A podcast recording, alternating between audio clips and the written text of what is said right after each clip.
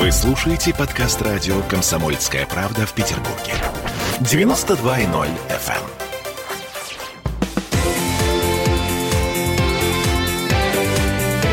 Картина недели. Подводим некоторые итоги уходящей недели вместе с Александром Сергеевичем Записоцким. С вами Ольга Маркина. Александр Сергеевич, вот, собственно, у нас уже просто наступает на нас новый учебный год. Что год грядущий нам готовит? Для меня он наступил уже. Но студенты, я так понимаю, в предвкушении. О, уже начинают приезжать, они в предвкушении. Мы для них готовим очень интересную программу. То есть будет вот этот вот праздник 1 сентября? Э, праздника не будет. Праздник мы отменили. Будет довольно-таки такая спокойная, вальяжная вечеринка без надрыва. Но линейки на 5000 человек не будет, в отличие от гимназии гимназии, которая у нас при университете. Там будет линейка, она по численности будет не очень большая. Вот, но мы открываем в этом году э, абсолютно модернизированную гимназию для старшеклассников, которая готовит ребят к нам. Э, там сейчас вот будет уже около 100 человек начнет учебу, а за три года мы доведем до 450 человек. Это первый год существования Нет, гимназии? Нет, она существует Существует... 22 года, но мы вели огромные реконструкции материальной базы, и там было очень мало ребят в пору коронавируса. А сейчас прямо полный набор, и все будет ну, хорошо. Я вам не могу сказать полный, там проектная мощность, я подчеркиваю, 450 человек. Угу, сейчас угу. мы начнем со 100, потому как, вы понимаете, я как педагог профессиональный знаю, что нельзя привести 450 человек сразу новых и начинать с ними работу. Там должно, понимаете, сложиться Э, какой-то, сложится микроклимат, и очень правильный. И это нужно сделать со сравнительно небольшим контингентом, чтобы были правильные лидеры среди ребят, чтобы э, были наработаны определенные механизмы их общения. А на это можно влиять? Что? На это можно влиять. О, э, мы всегда управляем этой ситуацией процентов на 95 всерьез. Понимаете, отсюда и очень большая польза образования у нас в университете для ребят, и стопроцентное трудоустройство мы формируем определенный тип личности, который востребован обществом и в особенности работодателями. Мы это делаем потому, что мы ничего хорошего не упустили от советского образования. Мы все сохранили и дополнили, конечно, ну, вот ответами на вызовы нынешней эпохи. И мы вложили вот э, в модернизацию материальной базы гимназии 250 миллионов рублей за последние годы. Э, очень современный, хороший объект. Мы его открываем. Вот там линейка будет. Но если вам сказать, сказать о том, как мы вступаем в этот год, мы вступаем с тревогой. А, с одной стороны, у нас великолепные результаты, нам доверяют. У нас самый высокий в Петербурге был конкурс этим летом. 69 человек на место, на госбюджетные места с высочайшими баллами ЕГЭ. Мы с невероятно высокими баллами ЕГЭ взяли на платное обучение 750 человек. У нас примерно 300 на бесплатном и примерно 750 человек на платном, мы уже не могли взять ни на одного больше, потому что просто посадить ребят некуда на занятиях, а переходить на двухсменный вариант мне не хочется. Вот. И мы получили опять очень хороший контингент, просто блистательный по баллам ЕГЭ. Другое дело, что ЕГЭ не меряет полностью достоинства. К сожалению и к счастью, да. А, Александр да. Сергеевич, а есть какой-то процент э, петербуржцев? Э, процент, да. Э, так. Процент петербуржцев у нас э, увеличился, потому что в последние 30 лет, вот все годы моего ректорства, у нас было две трети иногородних. Потом, когда люди смогли поступать по баллам ЕГЭ просто, и в других вузах стало две трети развитии иногородних. Но у нас сразу я построил образовательную систему так, что нельзя было поступить по дружбе, или это называют по блату, или с какими-то включениями финансовых регуляторов. Поэтому у нас вот все поступали чисто и прозрачно. Я просто пригласил учителей из двух близлежащих районов Петербурга принимать экзамены, вот когда еще не вводили ЕГЭ. И они сидели, принимали вместе с нашими преподавателями. Никто не мог написать записочку. Маша, обрати внимание на абитуриента Петухова, это сын нашей завкафедры. Вот. И все быстро встало на свои места. Но сейчас что случилось? Мы плотно очень занимаемся профориентацией. Наши э, коллеги, сотрудники выезжают в регионы, они работают со школами, они поддерживают контакты, они помогают нам отобрать нашу аудиторию, которая э, склонна воспринимать университетские ценности и готова быть дисциплинированной, трудолюбивой, э, проявлять интерес к науке, зарабатывать диплом упорным трудом своим. Вот мы таких ребят отбираем. Ну и способных, конечно, у которых и высокий балл ЕГЭ. Мы в этом году не могли выехать иногородних стало поменьше. Угу. И стало примерно 3 к 2. Вот такое соотношение. На трех иногородних двое петербуржцев. Александр Сергеевич, а вот вы ведете какую-то статистику, например, э, тех людей, которые э, заканчивают ваш вуз и возвращаются обратно к себе в города и там уже устраиваются на работу. Знаете что? Вопрос, Это было бы хорошо. вопрос, возвращаются ли они, зависит даже не от них а зависит от того, какие возможности профессиональной реализации в тех регионах, откуда они приехали. Я не буду здесь лукавить, понимаете? Вот есть случаи, когда это дети влиятельных родителей. Я не обращаю внимания в процессе учебы, кто там есть кто. Кто мэр какого-то города, угу. кто там топ-менеджер нефтяной корпорации. Вот у нас вообще исключено. Мы на это не реагируем. Ни на звонки, ни на обращения, ни на предложения помощи, ни на что. Потому что если ты понимаете, засунешь туда пальчик, то птичка пропала. Ты значит, разрушишь нормальный процесс образовательный. Но потом родители очень часто приглашают на хорошую, яркую работу, и их дети являются очень хорошими специалистами, их с удовольствием берут и так далее. Вот. А если здесь условия лучше, они остаются здесь. Но очень часто здесь условия лучше, поэтому, конечно, очень многие остаются. Губернаторы вообще по поводу Москвы и Петербурга, губернаторы регионов, злятся очень сильно. Безусловно, кадры утекают. Да. Мы, мы их, э, так сказать, как бы высасываем. И они пытаются какими-то такими административными методами этому противостоять. Но не надо администрировать э, вот в этом противостоянии. Создавайте нормальные условия.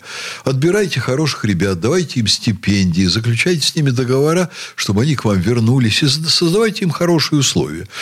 Вы понимаете, ведь раньше из Москвы и Ленинграда люди ехали на край света, и не только из-за комсомольского задора, было много и такого. А условия создавали очень хорошие. Можно было деньги заработать приличные, можно было, понимаете, потом на эти деньги купить себе здесь квартиру. Но там. было официальное и обязательное трудоустройство, это если само вы собой. помните. Про это я даже а тут не говорю. у нас, к сожалению, ну, вот. выпускники говорю, выходят я, только с дипломом. Да, я понимаю. Но я сравниваю с сопоставимыми вещами. Вот шел там призыв поехать на БАМ.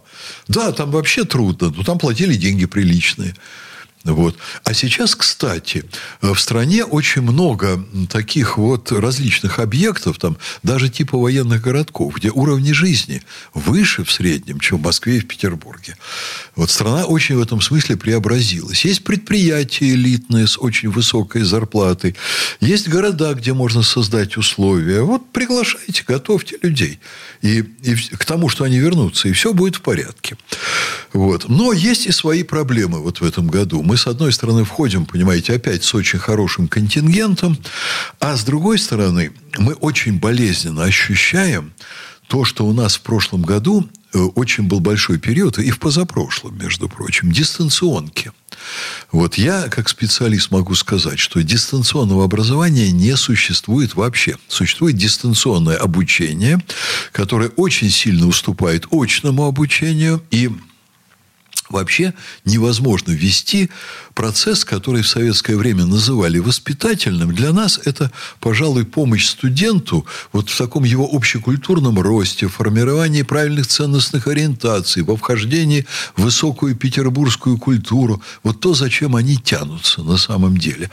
И когда люди уходят на дистанционку, все вот это пропадает, и мы чувствуем что у нас, вот, например, второй курс сегодняшний, вот, который будет учиться, он подготовлен намного хуже, чем у нас всегда был подготовлен второй курс к учебе на третьем Но курсе. тут, к сожалению, я так понимаю, что нет возможности восполнить это. А, вы знаете, мы умирали. Вот сейчас 15 марта они к нам выходили на учебу. Мы за два месяца делали очень мощную культурную программу.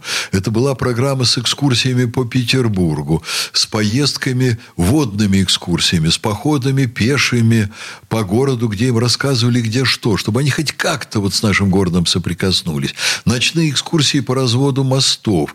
Дальше у нас обычно идет музейная программа, театральная программа, масса интересных людей. Но есть и другие вещи. У нас великолепный студенческий актив, который помогает адаптироваться. Есть преемственность, очень позитивное влияние старших на младших. Различные любительские объединения, где они взаимодействуют, дружат между собой. Государство в государстве у вас, Ста- Александр старшие, Сергеевич. Старшие задают очень высокие поведенческие ориентиры. Очень хорошо, без администрации, понимая, что надо делать, они регулируют ситуацию. Сейчас это тоже происходит. Мы это видим, вот, например, с прививками по поводу ковида. Но были и жуткие случаи, когда приезжали девочки, там из какого-нибудь, э, я не буду называть Неважно. место, вот, э, уже, понимаете, ехали не за знаниями, а ехали в большой город освободиться от влияния мамы. Находили... Частая история. Да, по интернету 5-6 мальчиков попадали в жуткие ситуации с изнасилованиями, и мы просто не могли их заранее подготовить к тому, как себя здесь вести. Вот то, что мы обычно делаем каждый год, начиная с 1 сентября. Но Ну, есть какие-то вещи, которые родители, как мне кажется, должны передавать из поколения в А поколение. если не подают э, то- и не передают, то университет с этим справлялся успешно. Давайте мы сделаем паузу, после нее вернемся в эфир и продолжим этот разговор. Картина недели. В Ленинграде открыт рок-клуб. Рок-н-ролл жив. Пошли на работу к Борису Борисовичу Гребенщикову, и Борис Борисович сторожил эту баню. Первые рок-группы. Я говорю, а дай мне кассетку послушать. А я тебе, говорит, сейчас спою. И вот, видите, Цой мне одному, он мне поет все. Восьмиклассницу, гуляю. И меня уже так вставило. Первые фестивали. И там, и там был сидячий зал, и там, и там было жюри. Более того, жюри выдавало всякие грамоты и дипломы, которые впоследствии по жизни могли очень даже пригодиться. И настоящий драйв 80-х. Часто это заканчивалось все визитом в милицию. Легенды и мифы Ленинградского рок-клуба. Каждую субботу в 21.00 на радио «Комсомольская правда» в Петербурге. Картина недели. Александр Записоцкий, Ольга Маркина. Мы продолжаем обсуждать итоги уходящей недели, а также предстоящий новый учебный год. Да. Александр Сергеевич, ну хорошо, оставим, если мы в покое, предположим, некоторые, э, так сказать, этические ценности и то, что мы можем воспитать, а можем не воспитать, в чем может помочь ВУЗ.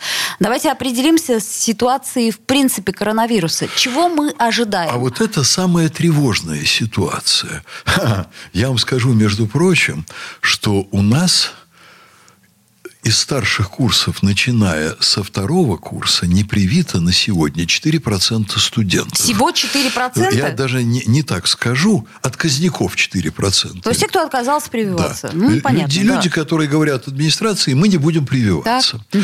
А среди первого курса э, примерно 10%. Люди с очень высоким уровнем, люди с очень высокой подготовкой, которые понимают, что иначе нельзя. Но 10% это не так много? Это совсем немного. То есть это Я- практически- Я не знаю второго вуза в стране. Практически коллективный иммунитет. Практически, Так. безусловно. Среди преподавателей один профессор 80 лет, который работает на дому, не привито, и является ценнейшим консультантом для нас. Так и будет работать на дому ради бога.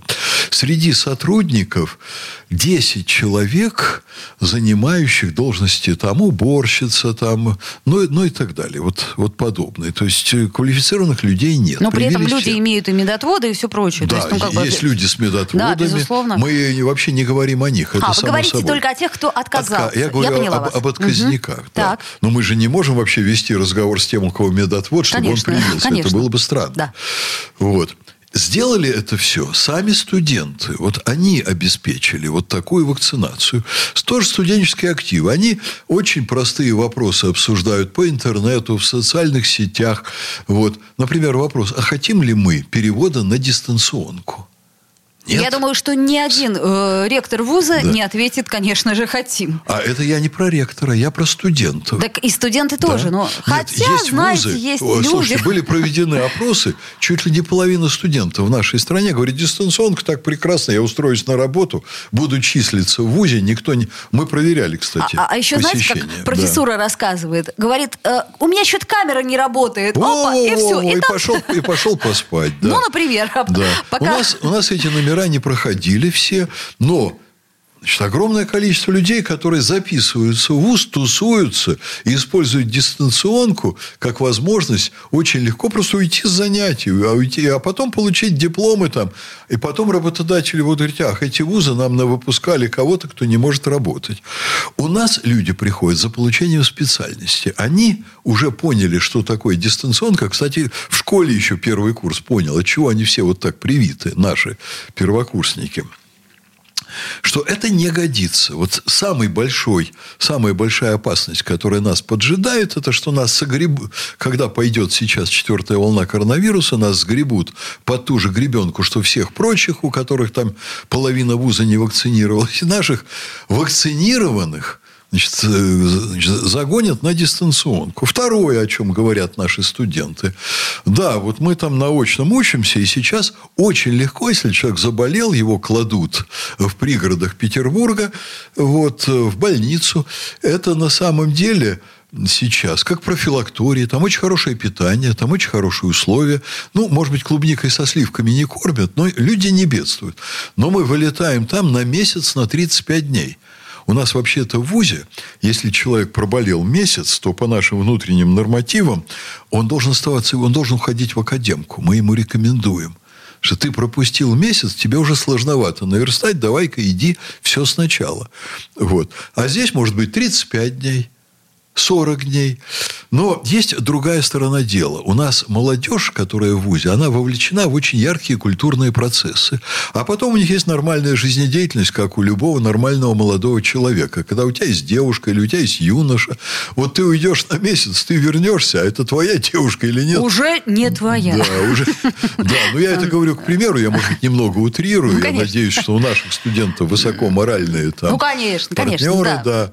Вот. Но они выходят из определенной жизни, из ярких событий, из определенных вот занятий, которые им интересны, из общения с педагогами. У нас колоссальное количество вот после вузовских всяких мероприятий.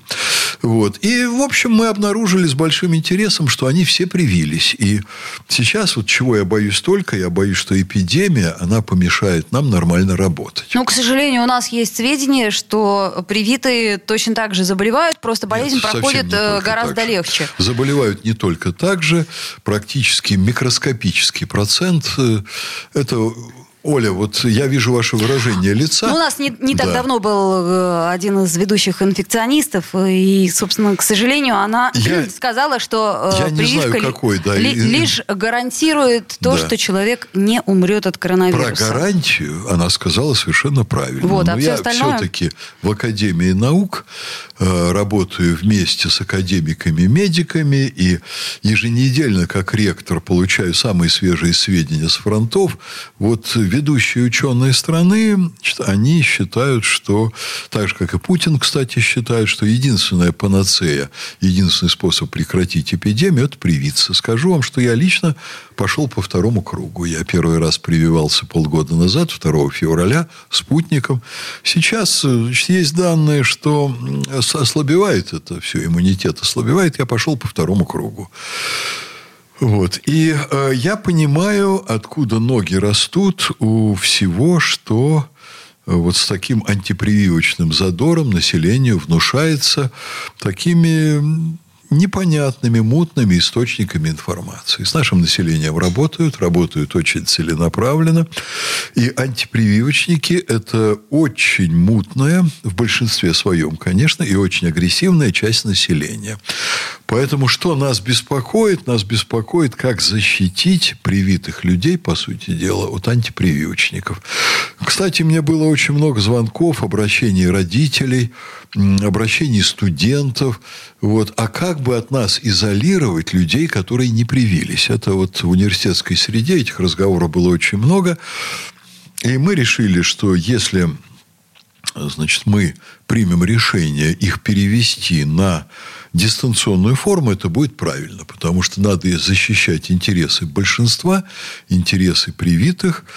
Вот. И у людей есть возможность привиться участвовать в общем процессе образовательном, есть возможность дистанционно себя защищать от болезни, находясь там дома. Угу, понятно. То есть, э, в принципе, для тех, кто не привит, у вас э, дистанционное обучение... Да. Э, да. Для тех 10% ясно. первокурсников и 4% старшекурсников. А в общежитии на сегодня, где у нас 850 человек, два непривитых человека. Они себя чувствуют, наверное, не очень хорошо. Они, э, вы знаете, что они уже поняли, что Э, с одной стороны, они очень не хотят прививаться, а с другой стороны, даже уборщицы говорят, а нельзя ли что-то с ними сделать, потому что мы не хотим обслуживать людей, которые не привиты.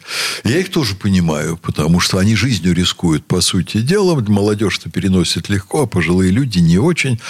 Вот. И у нас даже руководство Дома студента в общежитии обсуждало с ними вопрос, в принципе, возврата денег, потому что желающих проживать очень много, а они могут на себе испытывать давление социальной среды. Вот они сейчас думают вот в эти дни. Ну что ж, Александр Сергеевич, мы вам желаем, чтобы новый учебный год был не таким, как предыдущие полтора, чтобы все было в очном, э, так сказать, виде, чтобы не помешала нам четвертая волна.